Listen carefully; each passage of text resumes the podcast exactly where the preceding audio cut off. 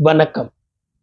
எழுத்தாளர் திரு. தேவி பாரதி அவர்கள் எழுதிய நீர்வழிப்படும் எனும் நாவலின் பதினெட்டாம் அத்தியாயத்தை உங்களுக்காக வாசிப்பது பாண்டிச்சேரியிலிருந்து ஆதிசிவன்.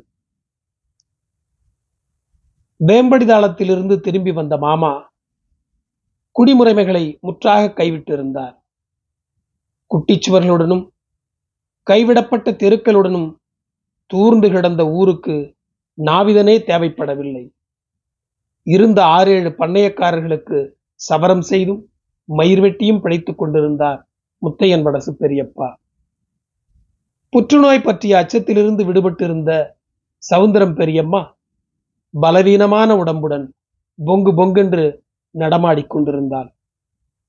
எங்கள் பெரியம்மாவும் காரு மாமாவும் தங்கள் குடிகளை கைப்பற்றி கொண்டு விடுவார்கள் என்னும் கற்பனையிலிருந்து விடுபட்டிருந்ததால் அவர்கள் மீதான வன்மத்தையும் பழியையும் கைவிட்டிருந்தாள் சவுந்தரம் பெரியம்மா. அவள் பூந்துறையில் சலூன் கடை வைத்து அதில் கிடைத்த சொற்ப வருமானத்தை கொண்டு மனைவியையும் ஆணும் பெண்ணுமான இரண்டு குழந்தைகளையும் காப்பாற்றுவதற்கு திணறிக் கொண்டிருந்தார் அம்பிகாபதி அண்ணன்.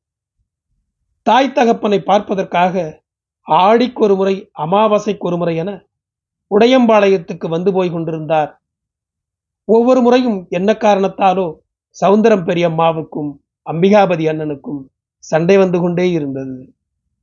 காலம் காலமாக சோறு போட்டு கொண்டிருந்த குடிமுறைமைகளை கைவிட்டுவிட்டு பெண்டாட்டியின் சொல் பேச்சு கேட்டு அவள் பின்னால் தெரிந்து கொண்டிருந்ததாக மகனை குற்றம் சாட்டினாள் சவுந்தரம் பெரியம்மா. ஈசு கேட்டவனே சோத்துக்கு விதி இல்லாம மாமனா போய் உக்காந்துக்கிட்டு அவளுக்கு பொச்சு கழுவிட்டு இருக்கிற இங்க எதுக்குடா வாரே? என அண்டவிடாமல் அவரை விரட்டி அடித்துக் கொண்டிருந்தார். எப்போதாவது கோபப்பட்டு ஒரு வார்த்தை இரண்டு வார்த்தை என தாய்க்கு பதிலளித்துவிட்டு காரு மாமாவின் வீட்டு திண்ணையில் உட்கார்ந்து கொள்வார் அம்பிகாபதி அண்ணன். முத்தையன் வளசில் பவர்லூம் தறி ஓட்டி கொண்டிருந்த தம்பி சண்முகம் வரும் வரை எங்கள் பெரியம்மாவுடனோ காரு மாமாவுடனோ ஏதாவது பேசிக் கொண்டிருப்பார். சண்முகம் வந்தவுடன் ஒரு பார்வை பார்த்துவிட்டு அவனிடம் அநேகமாக எதுவுமே பேசாமல் விடைபெற்று கொண்டு போய்விடுவார். மாமா முடங்கி கிடந்தார். காக்காய் வலிப்பு நோயின் பிடியிலிருந்து விடுபடுவதற்கான வழிமுறைகளை பற்றிய கற்பனையில் மூழ்கியிருந்தார்.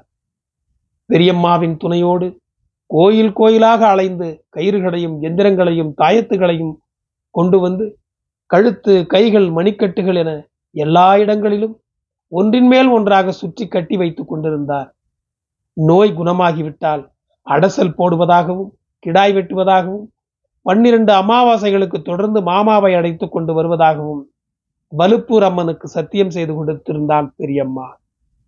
அதற்கு பிறகு நோயின் தாக்கம் குறைந்து வருவதாக இருவருமே நம்ப தொடங்கினார்கள். வலுப்பூர் அம்மனுக்காகவே வளர்த்து வந்த நான்கைந்து சேவல்களை ஒவ்வொன்றாக கொண்டு போய் முப்பது நாற்பது மைல் தொலைவில் இருக்கும் வலுப்பூரம்மன் கோயிலில் அடசல் போட்டுவிட்டு வந்தார்கள். என்ன வேலை கிடந்தாலும் பொருட்படுத்தாமல் அமாவாசைகள் தோறும் அங்கு போய் வந்தார்கள். எப்போதும் இரும்பாலான இரண்டு துறப்பு குச்சிகளை இடுப்பில் செருகி வைத்திருந்தால் பெரியம்மா. மாமாவின் அரணா கயிற்றிலும் அதேபோல் ஒரு துறப்பு குச்சி காலில் இரும்பாலான வளையம் கோயிலில் நேர்ந்து விடப்பட்டிருக்கும் வடிப்பு நோயாளிகளை பார்க்கும் ஒவ்வொரு முறையும் சில காலம் காரு மாமாவை அந்த கோயிலில் கொண்டு போய் விட்டுவிட்டு வருவதை பற்றி யோசித்தால் பெரியம்மா அதன் மூலம் அவரால் வலிப்பு நோயிலிருந்து முற்றாக விடுபட்டு விட முடியுமானால் அதை செய்வதில் தப்பில்லை என நினைத்தாள். கோயிலை சுற்றி அடர்ந்திருக்கும் ஊஞ்சமர காட்டுக்குள் ஏழு எட்டு வலிப்பு நோயாளிகள் தன்னரச நாடாய் சுற்றி கொண்டிருந்தார்கள். இரண்டு மூன்று பேருக்கு கால்களில் விலங்கு மாட்டப்பட்டிருந்தது. அடர்ந்த தாடியுடனும் சிவந்த கண்களுடனும் இழுத்து இழுத்து நடந்து தெரிந்த அவர்களை பார்த்தவுடன் பெரியம்மா மனதை மாற்றிக்கொண்டார் ஐயோ இங்க கொண்டாந்து அவனை விட்டு போட்டு போய் நிம்மதியா சோறு திங்க முடியுமா? என்ன ஆனாலும் சரி. அவன் எங்கூடவே இருந்துட்டு போறேன்.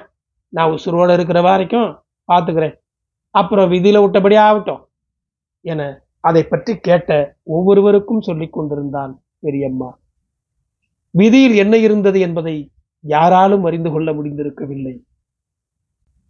செட்டியோடு ஓடிப்போன ராசம்மா அத்தையையும் குழந்தைகளையும் மீட்டு கொண்டு வந்து விட வேண்டுமென எல்லோருமே விரும்பினார்கள். வாய்ப்பு கிடைத்த போதெல்லாம் பெரியம்மாவும் அம்மாவும் ஊர் ஊராக அலைந்து அத்தையும் குழந்தைகளையும் தட்டுப்படுகிறார்களா என தேடினார்கள். ஊருக்கு வந்திருந்த ஒவ்வொரு முறையும் மெட்ராஸ் சின்னம்மா அவர்களுடன் சேர்ந்து கொண்டாள். கள்ளி மந்தயத்துக்கு போய் செட்டியின் வீட்டை கண்டுபிடித்து அவனது வயதான தாயிடமும் அண்ணனிடமும் பேசி அவமானப்பட்டு திரும்பியவர்கள் வெள்ளக்கோவில் தாராபுரம் பழனி அரவக்குறிச்சி என எங்கெல்லாம் அவர்கள் போயிருக்க வாய்ப்பிருக்கிறது என கருதினார்களோ அங்கெல்லாம் போய் தேடினார்கள். ஒரு முறை அப்பா அவர்களுக்கு துணையாக போனார். மற்றொரு சந்தர்ப்பத்தில் அம்பிகாபதி அண்ணனை அழைத்து கொண்டு போனார்கள். குழந்தைகளை நினைத்தே எல்லோரும் கவலைப்பட்டார்கள்.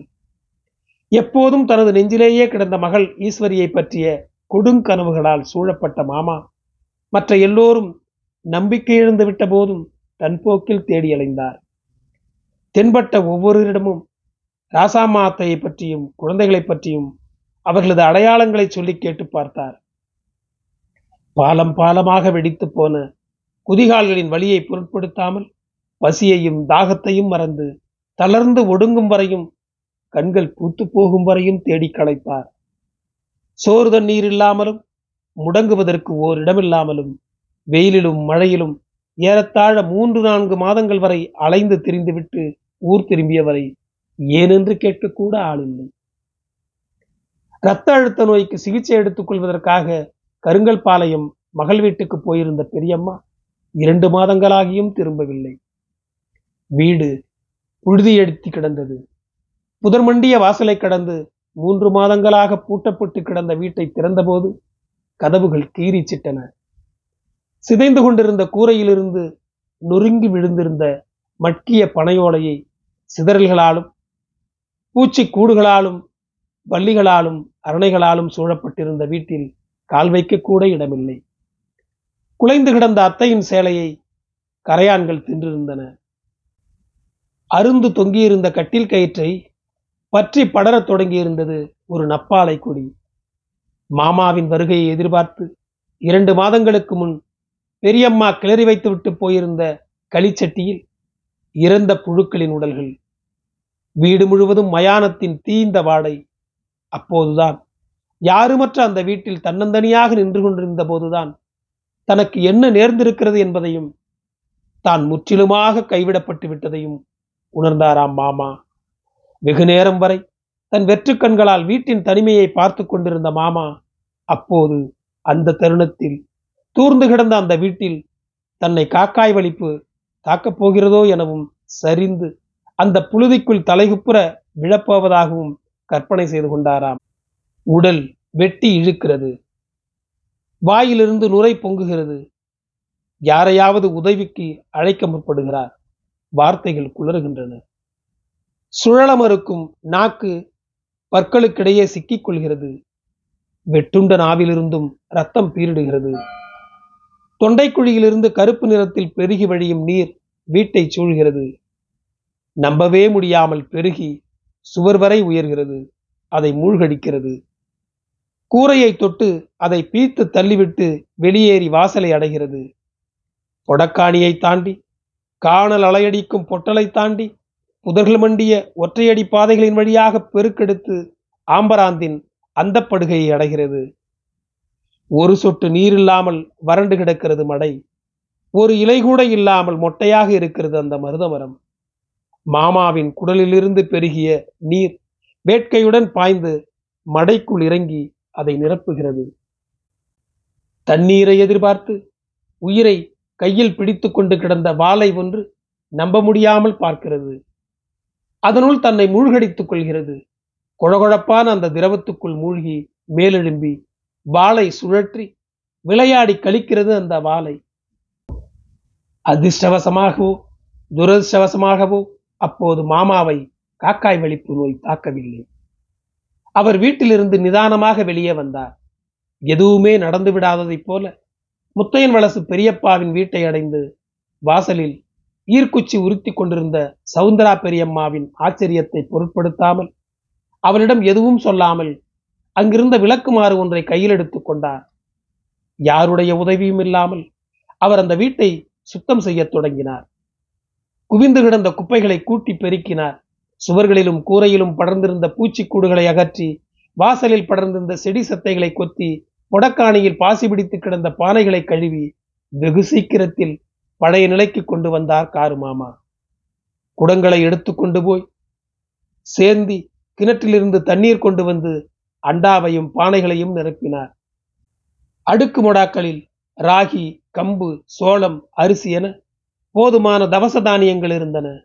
அடுப்பை பற்ற வைத்து கால்படி அரிசியை போட்டு சோறாக்கினார். தட்டப்பயிறு கடைந்தார். ரசம் வைத்தார்.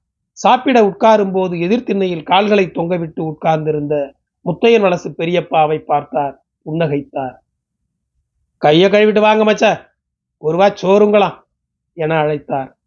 மறுநாள் அதிகாலையிலேயே அழுக்கேறி கிடந்த துணிகளையும் போர்வைகளையும் எடுத்து மூட்டையாக கட்டிக்கொண்டு ஆம்பராந்தின் அந்தமடைக்கு போனார். எல்லாவற்றையும் துவைத்து உலர்த்தி தலைக்கு அரப்பு தேய்த்து அலசி குளித்துவிட்டு மத்தியானம் துப்புரவாக வீடு திரும்பினார். ஆச்சரியமாக வீட்டில் பெரியம்மா இருந்தாள்.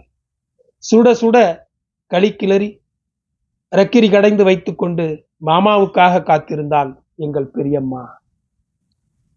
அத்தியாயம் பத்தொன்பது.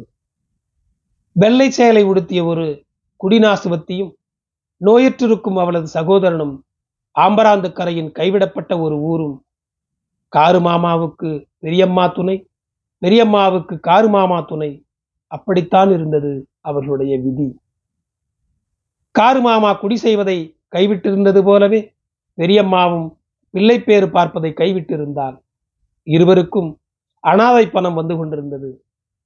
தூர்ந்து கொண்டிருந்த ஊரில் எஞ்சியிருந்த பண்ணையக்காரர்களுக்கு சவரம் செய்து கொண்டும் மயிர் வெட்டி கொண்டும் பிழைப்பை ஓட்டிக் கொண்டிருந்த முத்தையன் வலசு பெரியப்பாவுக்கு எந்த தொந்தரவும் தராமல் தங்களது சிறிய மண் வீட்டில் வாழ்வதற்கு அதற்கு மேல் எதுவும் அவர்களுக்கு தேவைப்பட்டிருக்கவில்லை. இரண்டு மூன்று வெள்ளாடுகளையும் சேவல்களும் வெடைகளும் என ஏழு எட்டு கோழிகளையும் வளர்த்து வந்தால் பெரியம்மா. காலையில் எழுந்ததும் முதல் வேலையாக கொடாப்பை திறந்து கோழிகளை மேய்ச்சலுக்கு துரத்தி விட்டுவிட்டு கொஞ்சம் பழைய சோறு குடித்துவிட்டு தனது தூக்கு போசியில் இரண்டு களி உருண்டைகளை தோண்டி போட்டுக்கொண்டு வேலிக்கால்களின் வழியாகவும் இட்டேரிகளின் வழியாகவும் தனது ஆடுகளை ஓட்டிக்கொண்டு போவாள். ஆம்பராந்தின் வறண்ட நிலங்களில் தென்படும் உலர்ந்த புல்வெளிகளில் அவற்றை மேய விடுவான். காலடியில் கிடக்கும் புதர்களை பிராண்டி எதையாவது சுரண்டு கொண்டிருக்கும் அந்த ஆடுகளுக்கு தன் சல்லை கத்தியை கொண்டு வேளாங்காய் உலுக்கி வைப்பான். வேலிகளில் படர்ந்து கிடக்கும் ஓரிரு கொடிகளில் எதையாவது உருவி வைப்பான். தன் பார்வையிலிருந்து விலகும் ஆடுகளை அழைக்கும் பெரியம்மாவின் எனும் சத்தம் வறண்ட அந்நிலத்தின் துயரப்பாடலாக உடையம்பாளையத்தின் ஆளரவமற்ற தெருக்களில் பகல் பொழுது முழுவதும் எதிரொலித்துக் கொண்டிருக்கும். அவற்றை கேட்டுக்கொண்டே ஆடுகள் வளரும் இணை சேரும் கருவுறும். மே மே என அடிவயிற்றிலிருந்து குரல் எழுப்பிக் கொண்டு அந்த பொட்டல் வெளியில் பயிர் பச்சை தேடி அலையும். சூளுற்ற ஆடுகளுக்கு தர தீவனங்களை தேடி ஆம்பராந்து கரையெங்கும் அலைந்து திரிவார் காரு மாமா சல்லை கத்தியை தோளில் சாத்தி கொண்டு நாச்சிப்பாளையத்தை தாண்டி மூளைத்துறையை தாண்டி மயில் ரங்கத்தை தாண்டி பெரமியம் வரையும் சங்கரண்டாம்பாளையம் வரையும் சுற்றி அலைந்து கிழுவை வேலிகளில் படர்ந்திருக்கும் கோவை கொடி சவுரி கொடி சூரிக்கொடி பிரண்டை கொடிகளையும் இழுவான்களையும் புளிச்சான்களையும் நீர்ப்பசையுள்ள மடையோரங்களிலிருந்து அருகு கொழுக்கட்டி கோரை நாணல் புற்களையும் மருத மரங்கள் புளிய மரங்கள் வாகை மரங்களிலிருந்து அவற்றின் கொப்புகளையும் மணலுக்குள் புதைந்திருக்கும் கிழங்குகளையும் சேகரித்து தலைச்சுமையாக கட்டி கொண்டு பொழுதிறங்கும் போது வீடு வந்து சேர்வார். அவருடைய பண்ணையக்காரர்கள் தங்கள் தொண்டுபட்டிகளிலிருந்து கடலை கொடிகளையும் ராகி தாள்களையும் சிறிதளவு கம்பு சோளத்தட்டுகளையும் வைக்கோல்களையும் அவர்களுடைய நாவிதனின் ஆடுகளுக்காக தந்து கொண்டிருப்பார்கள். கருவுற்றிருந்த தன் பண்ணையக்காரிச்சிகளை பராமரித்தது போலவே சொக்கு பிடிக்காமலும் வயிற்றுப்போக்கு ஏற்படாமலும் உடல் இழைக்காமலும் சூளுற்றிருக்கும் தனது ஆடுகளை கண்ணும் கருத்துமாக பார்த்து கொண்டிருப்பாள் உடையம்பாளையத்தின் அந்த குடிநாசுவத்தி. தன் கயிற்றுக்கட்டிலின் குத்துக்காலில் கட்டி வைத்துக் கொண்டு இரவும் பகலும் அவற்றை விட்டு பிரியாதிருப்பாள். தேவைப்படும் போது அவை அவளை அழைக்கும் அபயம் கோரும். அவளது முதுகை உரசிக்கொண்டு கிடக்கும். சிரசை முட்டியும் ஓடி பிடித்தும் அவளோடு விளையாடும். கண்ணாமூச்சி ஆடிக்கொண்டிருக்கும் பெரியம்மா அவற்றின் உச்சியை வருடுவாள். முதுகை தடவி கொடுப்பாள். ஒவ்வொன்றுக்கும் ஒரு பெயரை சூட்டி அழைப்பாள். தன் ஆடுகளோடு பேசுவதற்காக அவற்றின் மொழியை கற்று வைத்திருந்தாள் பெரியம்மா. அவை ஈனும் போது தவித்து போவாள். திணறிக் கொண்டிருக்கும் குட்டியை வெளியே இழுத்து போடுவாள். நிலத்தை துடைத்து விடுவாள். நஞ்சி கொடியை அகற்றுவாள். மிருதுவான கேசங்களுடனும் பிஞ்சு கால்களுடனும் தத்திக் கொண்டிருக்கும் குட்டிகளை மடியில் இருத்திக் கொள்வாள் நெஞ்சோடு அணைத்து கட்டிலில் கிடத்திக் கொள்வாள் பண்ணையக்காரிச்சிகள் ஊற்றித் தரும் பாலில் ஒரு சொட்டு கூட தனக்காக வைத்துக் கொள்ளாமல் அவற்றுக்கு புகட்டி விடுவாள் அவை துள்ளித் திரிவதை வளர்வதை சதைபிடித்து முதிர்வதை ஏதாவது ஒரு சந்தைக்கு அவற்றை கொண்டு செல்லும் வரை ஆட்டு வியாபாரிகள் வந்து விலை பேசி பிடித்து கொண்டு செல்லும் வரை கண்கள் ததும்ப பார்த்து கொண்டிருப்பாள் எங்கள் பெரியம்மா. கோழிகள் வளர்ந்தவுடன் அவற்றை பிடித்து சாக்கு பைக்குள் திணித்து ஈரத்துணியை போர்த்தி மடி எடுத்துக்கொண்டு கருங்கல் பாளையம் மகள் வீட்டுக்கும் நாங்கள் குடியிருந்த கஸ்பாபேட்டைக்கும் வந்து செல்வாள் பெரியம்மா. அதிகபட்சம் இரண்டு நாட்களுக்கு மேல் இருக்க மாட்டாள். இரண்டு நாட்களும் அம்மாவும் அவளும் காரு மாமாவை பற்றியும் அவரை பீடித்திருந்த காக்காய் வலிப்பு நோயை பற்றியும் இன்ன இடம் என தெரியாமல் போய்விட்ட அத்தையை பற்றியும் சுந்தரத்தை பற்றியும் ஈசுவரியை பற்றியும் எதையாவது பேசிக் கொண்டிருப்பார்கள் எப்போதாவது அப்பிச்சி அம்மாயியை பற்றி பேசுகிறார்கள். ரங்கபாளையத்தை பற்றியும் அங்கே கழிந்த தங்கள் பால்யத்தை பற்றியும் முன்னூறு மைல்களுக்கு அப்பால் இருக்கும் மெட்ராஸ் சின்னம்மாவை பற்றியும் கைவிட்டு போன உறவுகளை பற்றியும் விடிய விடிய பேசி தீர்க்கிறார்கள். அவர்களுக்கு தொந்தரவு தராமல் திண்ணையில் பாயை விரித்து படுத்துக் கொள்கிறார் அப்பா. அம்மாவும் பெரியம்மாவும் பேசிக்கொள்பவற்றிலிருந்து எங்களுக்கு சில சொற்கள் காதில் விழுகின்றன. அவற்றை கேட்டுக்கொண்டே நாங்கள் தூங்கி விடுகிறோம் அதற்கு பிறகு எங்களுக்கு போர்த்தி விட்டுவிட்டு எங்களில் யாரையாவது இழுத்து பக்கத்தில் நிறுத்தி கொண்டு தூங்கி விடுகிறார்கள் நள்ளிரவுக்கு மேல் அவர்களது குரட்டு சத்தம் கேட்கிறது. பகல் பொழுதுகளில் எங்களிடம் எதையாவது கேட்கிறாள் எதையாவது சொல்கிறாள் சிகையை கோதி விடுகிறாள் கன்னத்தை வருடுகிறாள். அவன் ஜோர் இல்லாம கிடப்ப என திரும்ப திரும்ப மாமாவை நினைத்துக் கொள்கிறாள். ஆடுகளை விற்று கிடைத்த பணத்திலிருந்து சில தாள்களை எடுத்து அம்மாவிடம் தந்துவிட்டு புறப்பட்டு விடுகிறாள். சில சமயங்களில் காரு மாமா அவளுடன் வருகிறார். தான் விதைத்து வளர்த்த பனங்கிழங்குகளை சுட்டு கத்தைகளாக கட்டி எடுத்து கொண்டு வருகிறார். அவர் சுமந்து கொண்டு வரும் பைகளில் கடலைக்காய்களும் சோளமும் கம்பு ராகி தட்டப்பயிறு போன்ற தவச தானியங்களில் சிறு மூட்டைகள் இருக்கின்றன. ஒவ்வொன்றாக எடுத்து அம்மாவிடம் தருகிறார். எங்களுக்காகவே மாமா பனங்கொட்டைகளை சேகரித்துக் கொண்டிருந்ததாக சொன்னார் பெரியம்மா. சித்திரை வைகாசிகளில் அதிகாலையிலேயே எழுந்து காடுகாடாய் அலைந்து சாக்குப்பைகளில் நிரப்பிக் கொண்டு வந்து குவித்து வைத்துக் கொள்கிறார் மாமா. ஆணி ஆடி மாதங்களில் பாத்தி பிடித்து விதைக்கிறார். அவை முளைத்து வளர்ந்து வீழி மேலெழும்பும் போது தோண்டி எடுத்து சுட்டு வைத்துக் கொள்கிறார். எங்களுக்காகவே கடலைக்காய் பிடுங்கவும் கம்மங்கருது கொய்யவும் தட்டக்காய் பறிக்கவும் காடுகாடாய் அலைந்து கொண்டிருந்தார். சேர்த்து வைத்தவற்றை சமமாக பங்கிட்டு முடிந்து எடுத்துக்கொண்டு வேட்டைக்கும் அங்கிருந்து கருங்கல் பாளையத்திற்கும் என ஒரு சுற்று சுற்றிவிட்டு ஊர் திரும்பும் மாமாவுக்கு வேறெதுவும் தேவைப்படாதது போல் தோன்றியது. அங்கிருக்கும் இரண்டு மூன்று நாட்களும் திண்ணையை விட்டு அகலவே மாட்டார். நல்லா இருக்கீங்களா? நேர நேரத்துக்கு சோறுங்கிறீங்களா? அந்நாடு பள்ளிக்கூடத்துக்கு போறீங்களா? என்பன போன்ற பதில் தேவைப்படாத. சில கேள்விகளுக்கு மேல் யாரிடமும் எதுவும் பேசுவதில்லை. அப்பாவை சந்திக்க நேரும் போது அவரது முகத்தில் சங்கடத்தின் திரை விழுந்து விடுகிறது. யாருமற்ற நேரங்களில் ராசம்மா அத்தையை பற்றியோ குழந்தைகளை பற்றியோ ஏதாவது கேட்க முற்படுவாள் அம்மா? ராசாமலை பத்தி ஏதாச்சும் தகவல் உண்டுமாண்ணா? குழந்தைகளை பத்தி ஆராய்ச்சி ஏதாச்சும் சொன்னாங்களா? பய பெருசா இருப்ப உள்ள வயசுக்கு வந்திருப்பா. எங்க எப்படி இருக்குதுங்களோ காணாம். அந்த பாவி அதுகளுக்கு என்ன பண்ணி வச்சிருக்கான்னு தெரியல. இன்னொரு மட்டம் போய் தெக்க வடக்கு தேடி பார்த்துக்கிட்டு வரலாமண்ணா. சொல்லு எங்க போய் தேடலாம்னு சொல்லு. நான் இந்த நிமிஷம் புறப்பட்டு நிற்கிறேன் இவன் எப்பனை வேணுனாலும் கூட்டிகிட்டு போகலாம். இல்லை பழநாளை வர சொல்லலாம். வான்னு ஒரு லெட்டர் எழுதி போட்டா மக்கா நாளே ரயில் ஏறுவா. சொல்லு. இப்படி மூஞ்சிய மூஞ்சிய பார்த்துக்கிட்டு எத்தனை நாளைக்கு இருக்கிறது நாளைக்கு உனக்குன்னு ஆறும் இல்லாமல் போயிடுவாங்கன்னா அந்த புள்ள பையனை நினச்சி தேடி கொண்டாந்து வச்சுக்கலாம். ஏதோ ஒன்றை பண்ணி அதுகளை வளர்த்தி விட்டா நாளைக்கு நம்மளுக்கு ஆகும்.